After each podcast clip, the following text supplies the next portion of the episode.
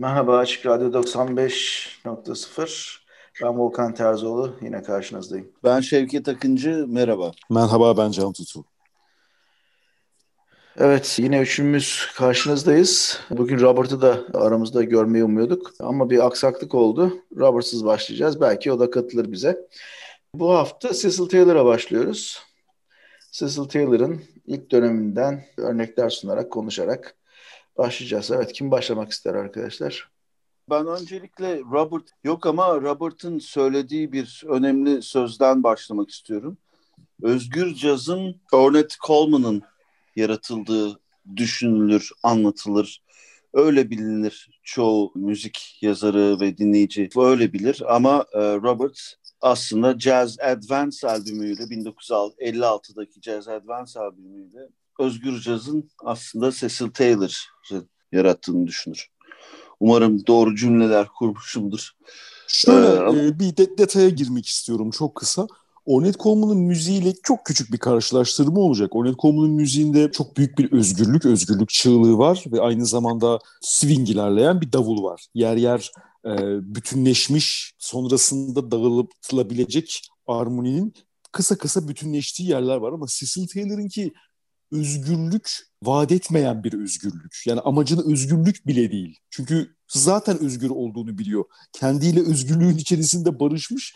O yüzden çok daha özgür bir müzik gibi gelir. Yine de Cecil Taylor'ın ilk döneminde o Jazz Advance albümünde işte ne çalıyordu? You'd Be So Nice To Come Home To falan çalıyorlar. Standart falan çalıyorlar o albüme yanılmıyorsam. Evet. O dönemiyle bir 5-10 yıl içerisinde onun da özgürlük bağlamında nasıl değiştiğini dinleyicilerimiz fark edebilir. Ama burada önemli olan bir nüans var ki arkadaşlar bence altını çizmemiz lazım. Cecil Taylor bu konuştuğumuz müzisyenler arasında tek ve ilk belki de klasik müzik eğitimli yani batı müziği ile ilgili eğitimden geçmiş ve o doğrultuda siyah Amerikalıların müziğini yorumlamaya çalışan bir insan olması nedeniyle bence özgürlük konusundaki ilk adımı atabilecek e, belki de özgüveni kendisinde hissetmiş bir müzisyen. Burasını altını çizmek lazım. Çünkü diğerleri daha çok alaylı ama bu okuldan geliyor. Okuldan evet. gelince de ne oluyor? Diğerleri belki Zenakis bilmezken Cecil Taylor biliyor Zenakis'i. Hatta yani kökleri cazda olsa da hatta Cecil Taylor bir caz geleneğine bağlıysa bu Thelonious Monk'un geleneği olduğunu düşünüyorum. Daha da geçmişe gidildiğinde Art Tatum'a bağlı olduğu düşünülebilir.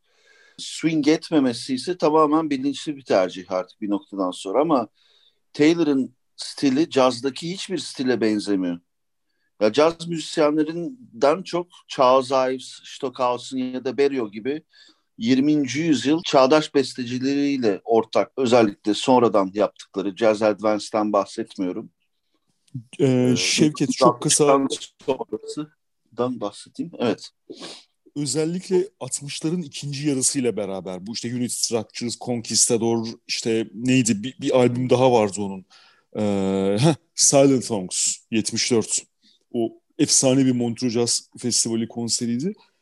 Şimdi Cecil Taylor'ın günümüzde takipçileri daha çok Avrupa'daki özgür cazcılar, özgür müzisyenler ki onlar da klasik eğitimli genellikle. Avrupalı piyanistlerin Cecil Taylor'ı daha rahat örnek alması, bak daha çok seçmesi demiyorum, daha rahat örneklemesi de Cecil Taylor'ın klasik eğitiminin ve çalımının da o dönemki icracı ve bestecilerle uyuşmasıyla analoji gösteriyor diye düşünüyorum. Yani bir işte Afro-Amerikan kültürün içinden gelen piyanist olmanın ötesinde daha Avrupa müziğiyle harmanlanmış ve klasik temelleri olan bir piyanist olduğunu, çalımı olduğu kadar takipçilerinde de duyabiliriz. İstanbul evet, Jazz yani Festivali'nde 5-6 sene önce, tabii tabii İstanbul Jazz Festivali'nde 5-6 sene önce bir Cyrus Chestnut yerine gelen bir piyanist genç vardı. Yanılmıyorsam Litvanyalı. Çok genç, 20'li yaşlarda. Soundcheck sırasında çocuğu dinledim, çok etkilendim o kadar güzel Cecil Taylor çalışmış ki içselleştirmiş. Sonra onunla Cecil Taylor'ı konuştuk.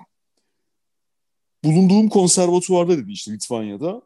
Beş, beş piyanistiz biz böyle hani sürekli Taylor transkripsiyonu yapıp çalışan ve sanki hep içimizde bu varmış demişti. Bunu Litvanyalı bir müzisyenin söylemesi beni çok etkiledi.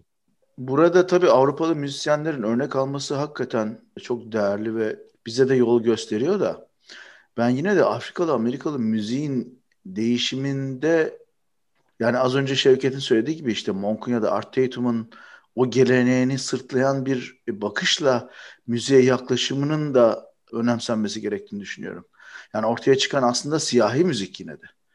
Çünkü blues'u bir tanım kümesi olarak ortaya koyup onun üzerine inşa ediyor kendi özgürlüğünü. Değil mi? Öyle bir de ritim tabii çok önemli bir e, piyanoyu bir perküsyon çok perküsyon 88 tuşlu bir perküsyon der ya. Evet, evet. Gecikme olduğu için karışıyor laflar bazen tabii. Arkadaşlar Buyurun, isterseniz Jazz Advance'den bir tane örnek dinleyelim. Evet çalalım. Olur mu? Tabii tabii. Peki size alternatifleri sunuyorum. Bamsha Swing çalabiliriz. Az önce Can'ın söylediği you'd, you'd Be So Nice To Come Home To çalabiliriz. Ne dersiniz? İkisinden bir tanesini. Bu arada çok çok çok kısacık şunu söyleyeceğim. Hani Bamsha Swing bir yana şimdi You'd Be So Nice To Come Home To e, gürültü ve dumanda çalınacağı zaman belki kemikleşmiş özgür müzik dinleyicileri ya arkadaşlar bu şarkı neden falan diyebilir ama bence bu yorumu dinletmek iyi fikir olur. Ki Cecil Taylor'ın o dönemki müziğini bir algılamak için iyidir. Ki gencecik bir Still Lacy var bakın. Evet, 1934 doğumlu Cecil Taylor. Benim anımsadığım öyleydi. Yok 29'lu ee, 20... olması lazım. Ya 29 ya 30'lu olması lazım. Yani 20'li yaşlarında henüz. Tamam peki o zaman You'd Be So Nice To Come Home To dinleyeceğiz. 1956 14 Eylül tarihine ait bir kayıt bu. Davulu Deniz Charles çalacak. E, kontrbası Will Needlinger çalacak. Jazz Advance albümünde 1956 yılından You'd Be So Nice To Come Home To Cecil Taylor'ı dinliyoruz.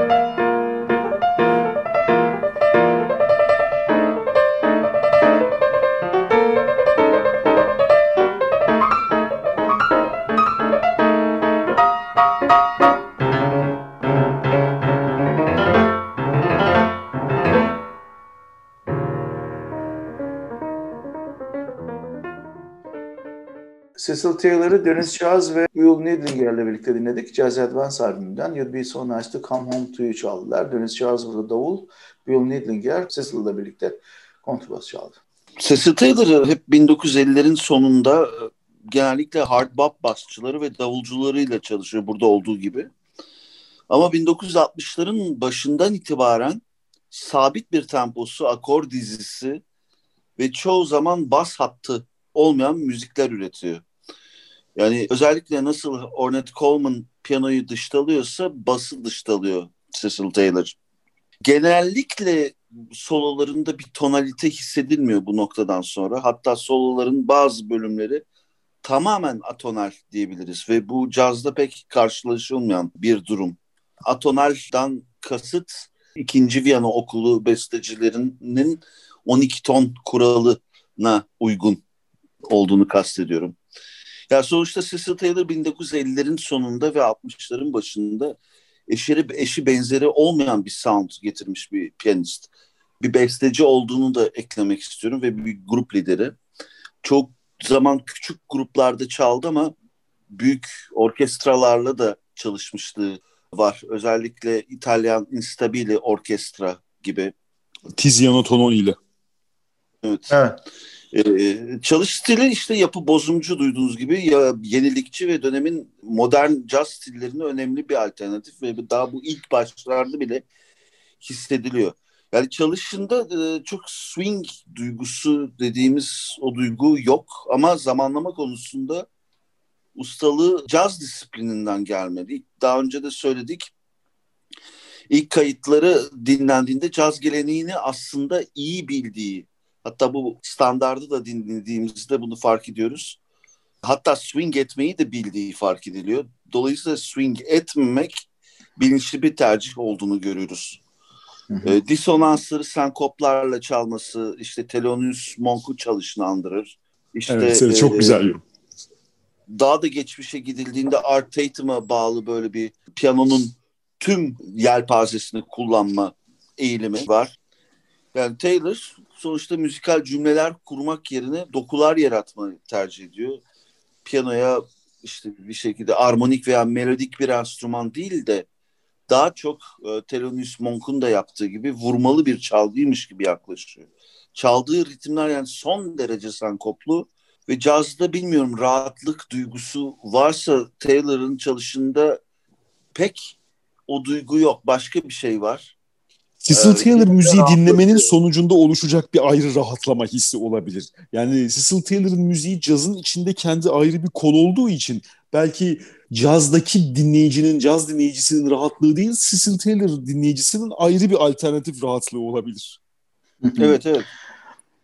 Peki ben şimdilik şey sözümü e, siz belki konuşmak istersiniz de sözümü yarıda bırakayım. Sonra belki... Estağfurullah. Yarıda bırakma eğer tamamlayacağın şeyler varsa bırakma, söyle. Bırakma Ben tamamlamak Vallahi... için bir şeyler söyledim de. Bayağı uzun uzun Peki.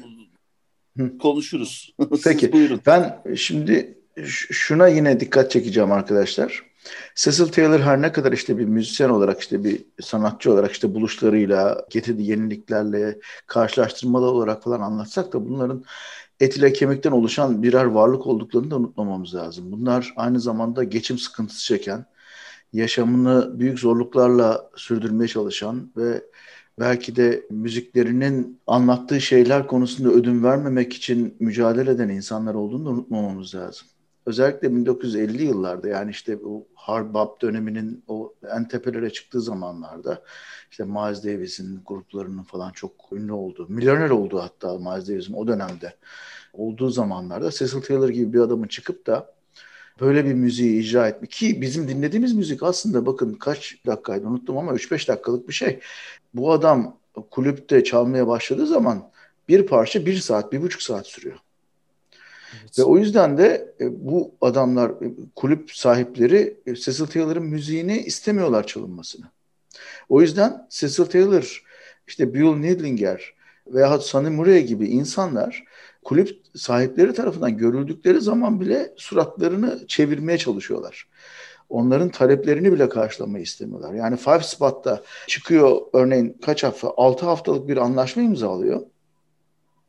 Ama Five Spot'ın e, sahibi çıldırıyor, kafayı yiyor. Niye? Çünkü ve ağzına kadar da dolduruyor Cecil Taylor. Bakın müzi müziği öylesine büyük kitlelere ulaşmaya başlıyor ki Five Spot'ta çalarken. Tıklım tıklım herkes ayakta izlemeye çalışıyor. New York'un o dönemdeki müzikle ilgilenen entelektüel camiası ki bunların arasında bildiğimiz işte beat kuşağından falan insanlar, Jack Kerouac'lar falan bile geliyor. Hı hı. E, Allen Ginsberg'ler falan da var. Bunlar o dinleyici kitlesindeler ama müziği öylesine bir trans halinde dinliyorlar ki bu insanlar. Ne bir bira ısmarlayan var, ne bir işte ne bileyim başka bir içki ısmarlayan var ve hatta servis yapan eleman arada dolaşırken ona kızıyorlar. Ya biraz gürültü yapma aradan çekil dinliyoruz diyorlar. Dolayısıyla kulüp sahibi satamama sorununu çekiyor. Kulüp sahibi niye? Orada müziğin üretilmesi için o işletmeyi kurmuyor. Adam para kazanmak için kuruyor. Satamayınca da ne oluyor? Bu sefer müziği istemiyor. Ve özellikle Sonny Murray, Bill Nidlinger gibi adamlar, Cecil Taylor'la çalan adamlar için tam bir hayatının hani en büyük hatası oluyor aslında ekonomik olarak. Ve bir yandan da şöyle bir durum var. Çalmaya başlıyorlar. Aradan bir saat geçiyor. Hala devam ediyor Cecil Taylor. E, oradan bar sahibi vesaire artık yeter kesin diye müdahale ediyor adamlara.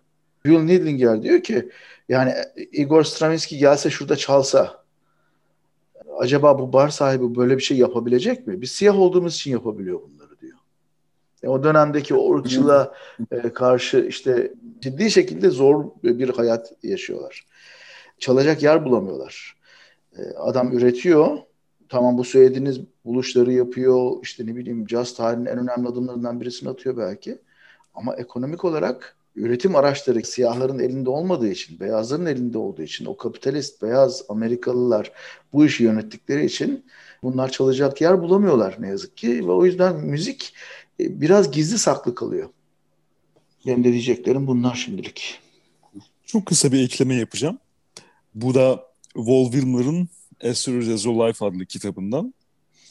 Senin bahsettiğin örnekten onlar da değinmişler. İşte ağzına kadar dolu olan Five Spot'un önünde Sunny Murray Cecil Taylor'la çalışmanın şimdiye kadar başına gelmiş en kötü şey olduğunu ilan ediyormuş dinleyenlere, arkadaşlarına. Çünkü Murray'nin davula yaklaşımındaki özgürlük meyvesini 60'ların başında Cecil Taylor Unit olarak işte Five Spot sahnesini paylaştıklarında bu meyveler vermiş ama e, şimdi kendi gruplarıyla iş bulamazken bu acısını saklayamıyormuş.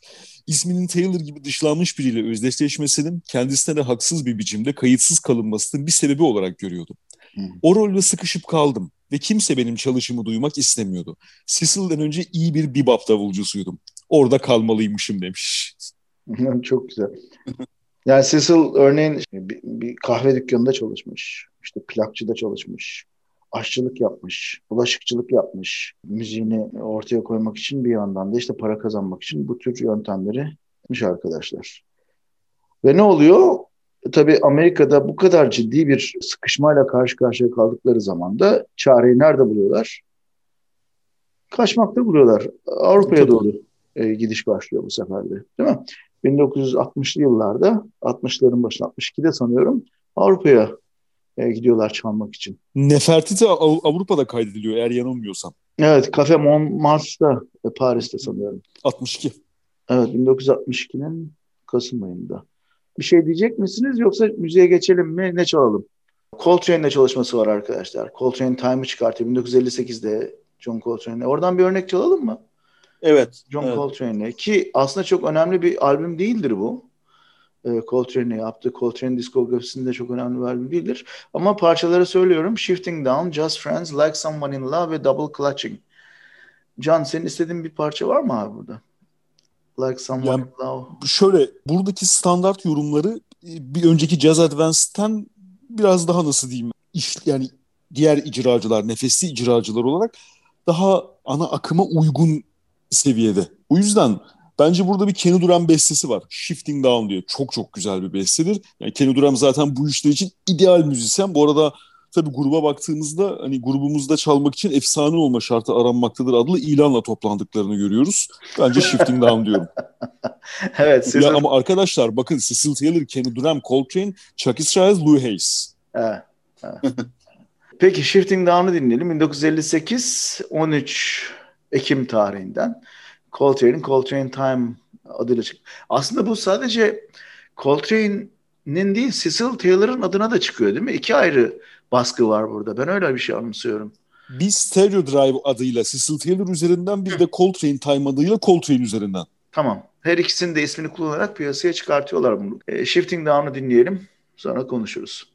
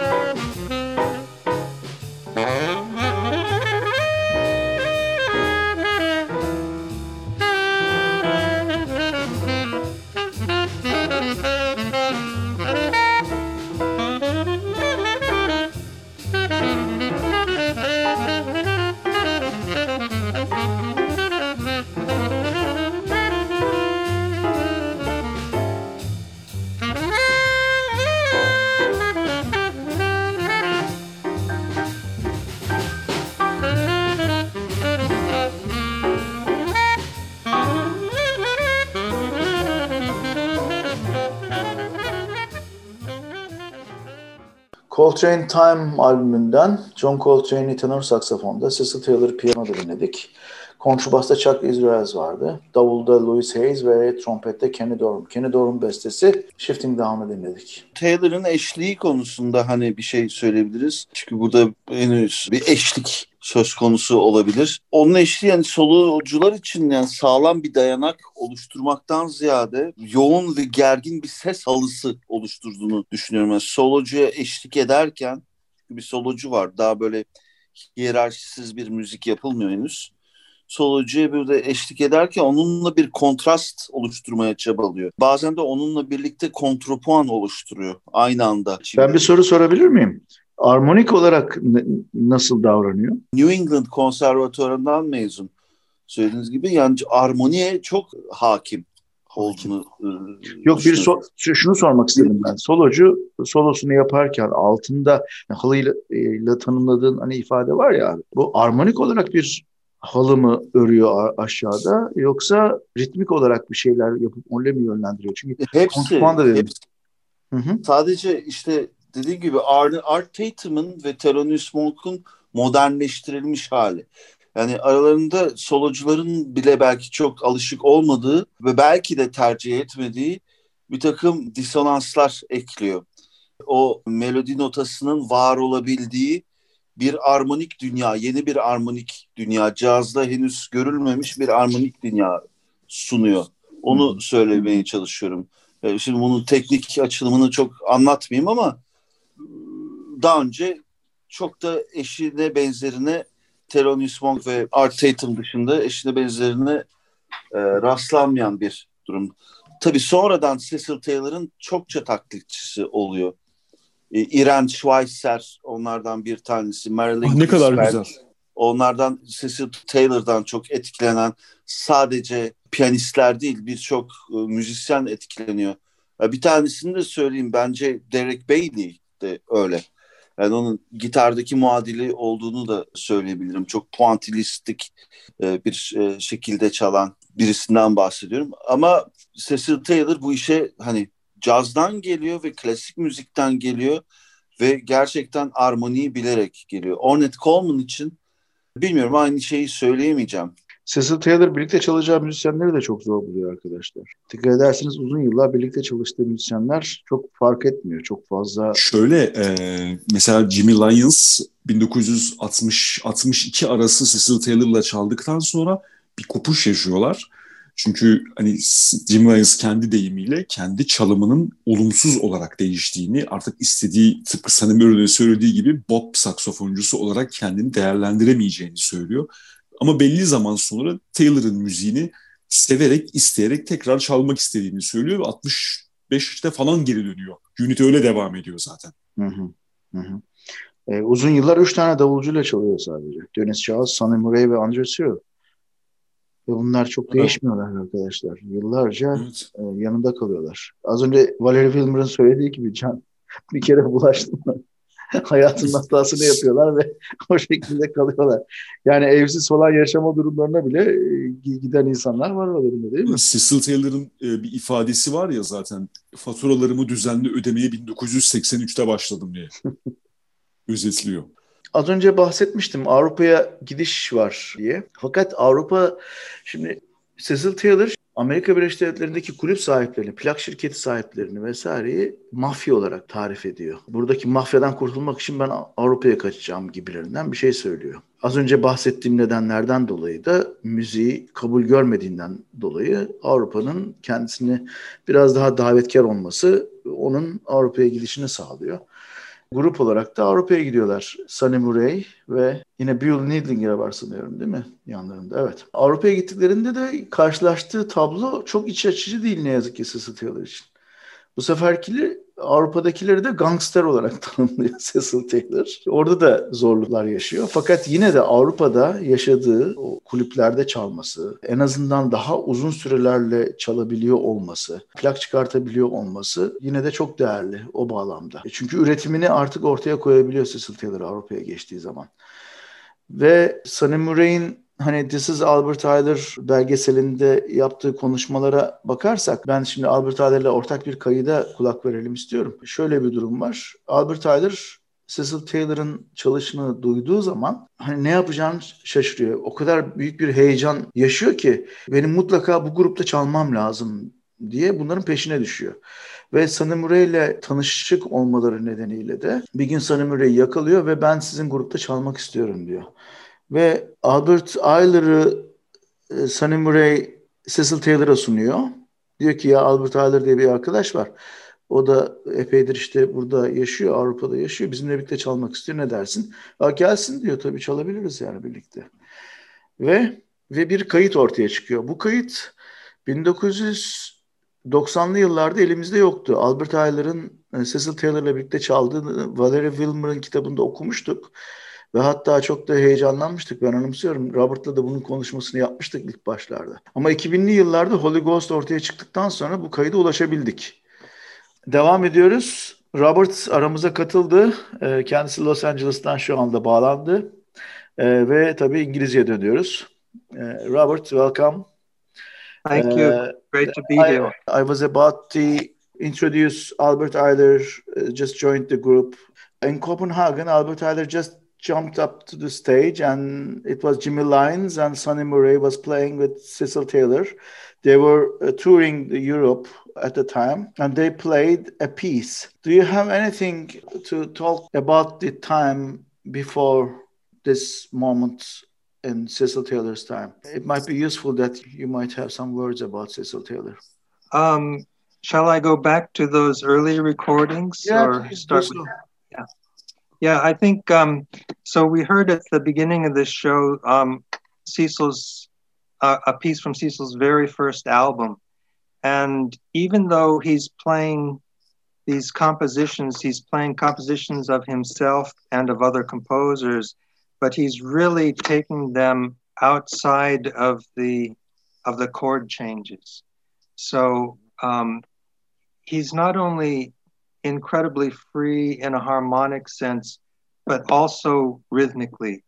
Um, even though at that time the drummer is not as free as was going to soon come up uh, with Sonny Murray, but in terms of harmony and melody, he's he's taken a, a huge aesthetic leap forward, and um, you know brought the playing of improvised melodies and harmonies beyond the restrictions of, of the um, chord progressions that were being used. Of course, there were other scattered instances of free improvisation in the 40s and early 50s, but this was a real full fledged, like, music essence that, that he was already like a master of in that very first recording even even when he's playing compositions of other composers. So I always thought that it was uh, slightly unfair to always credit Ornette Coleman as the inventor of free jazz when this gigantic breakthrough happened in uh, September of 1956 when Cecil made that first record. Uh, well, we talked about the Cecil Taylor's education, training, and the classical music continuum academically. However, he was also carrying all those blues tradition up on his shoulders. So, how do you interpret about the classical music education compared to or while the blues tradition is going on? Yeah, so Cecil Cecil studied at New England Conservatory, although he didn't finish a degree there. And he was also in the late 50s, he was writing reviews of other uh, piano music. So, you know, I think at the conservatory he was studying Bartok and and other pieces which were at that time still modern. But I mean, Cecil listened to a lot of different types of music, um, you know, from when he was little, and his favorites were not limited to jazz or were not limited to classical, but included popular musics and blues, and of course, Billie Holiday. He adored Billie Holiday and Lena Horne as well as Michael Jackson, you know, later on in his, when Michael Jackson started recording. So all these influences were in Cecil from the beginning. And he, he also has, um, of course, Native American heritage uh, in his ancestry. So he's got this incredible mixture of like genetic makeup, but also musical listening as he was growing up. And this, the jazz scene in the 1950s it had sort of recently emerged, you know, jazz was like a popular music in the 40s, and then rhythm and blues started to emerge in the mid 40s. And by the mid 50s, there had been these enormous changes after World War II, you know, the tra- trajectory of blues, jazz, rhythm and blues, and jazz itself was evolving and becoming more complex, I would say but blues was always always the element in, in Cecil's thing. Mm-hmm. And he, he was listening to all the, the popular mm-hmm. jazz and blues artists uh, in this time. Horace Silver was one of his favorites, but also Paul Desmond was a favorite of Cecil's. Yeah, he liked Paul Desmond. I, am very I was surprised, but he, uh, I read in many interviews that he keeps on listening to popular music. He uses, for instance, a a piece by James Brown, and he tells about it, where exactly he, he was influenced. And, and sometimes I, I, when I'm really listening hard, I can hear some of those influences. They're very shady, but they are there actually, rhythmically at least. Mm-hmm. Yeah. I don't know. Do you have anything to tell us about the Albert Tyler meeting? Well, it was it was an amazing historical event, and it's something that was sort of hidden from jazz history until the Revenant box set was issued and made available for people to hear. The Holy um, Ghost album. Yeah, the Holy Ghost, and and the book that comes with that is fantastic. It it really lays out the history and and how the events unfolded The problem about Cecil Taylor's recordings, the what he did during 1962 to 1965, there was no recording for those three years. After the meeting with Albert Tyler, there was a recording of Nefertiti from Cafe Montmartre. Then up to uh, 65, there was no recording. How, how was that possible? Why? I think he wanted to record and, and uh, he just didn't have opportunities. And I mean, there, there was racism and not only racism, but also just like shock and rejection of, of the new, the radical new, because I mean, in, in some ways, his music was more radical than Ornette's music, I think. Ornette immediately had the champion. I mean, Leonard Bernstein was championing Ornette already in 1959. So Ornette was like a popular figure, but Cecil never had that popularity and acceptance that other players had. Okay, let's listen to Albert Haller recording and then we will continue because I th- I think that we are limited in time. Albert Haller meets with Cecil Taylor Group, and Cecil Taylor Group uh, is formed of Jimmy Lyons, alto saxophone, and Sonny Murray drums. But the only thing that I would say about Sonny Murray that Sonny Murray was uh, not, uh, you know, he was not used to be a drummer earlier. Actually, he just uh, started from scratch, and then just jumped on the stage to play with Cecil Taylor.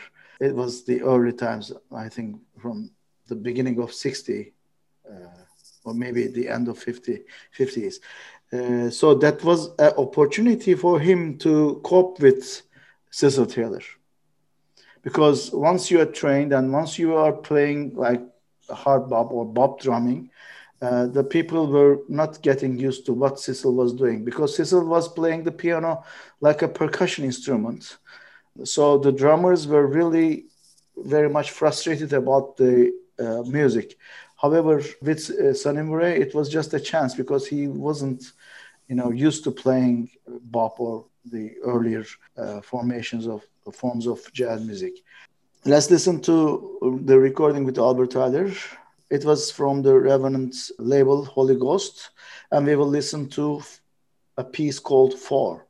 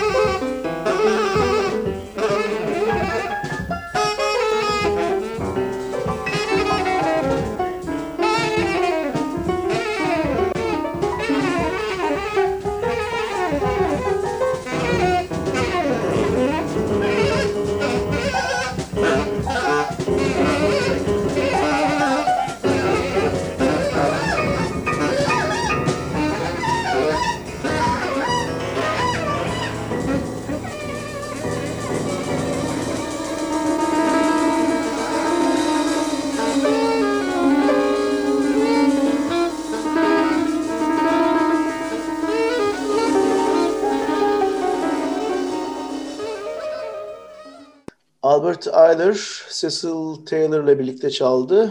Cecil Taylor piyano, Albert Ayler tenor saksafon, Jimmy Lyons alto saksafon ve Sonny Murray davul çaldılar.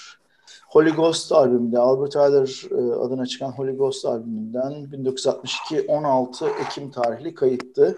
20. dakikadan itibaren yaklaşık olarak e, Albert Ayler çalıyordu ve inanılmaz bir kayıttı. Bugünkü programı burada kapatıyoruz. Gelecek hafta yine Robert'la birlikte devam edeceğiz. Robert, again, thank you very much for joining us. We will continue on the next week's show. Ben Volkan Terzoğlu, hoşçakalın. Ben Şevket Akıncı, hoşçakalın. Ben Robert Hoşçakalın. Great to be here. Thanks a lot. Ben Can Tutu, hoşçakalın.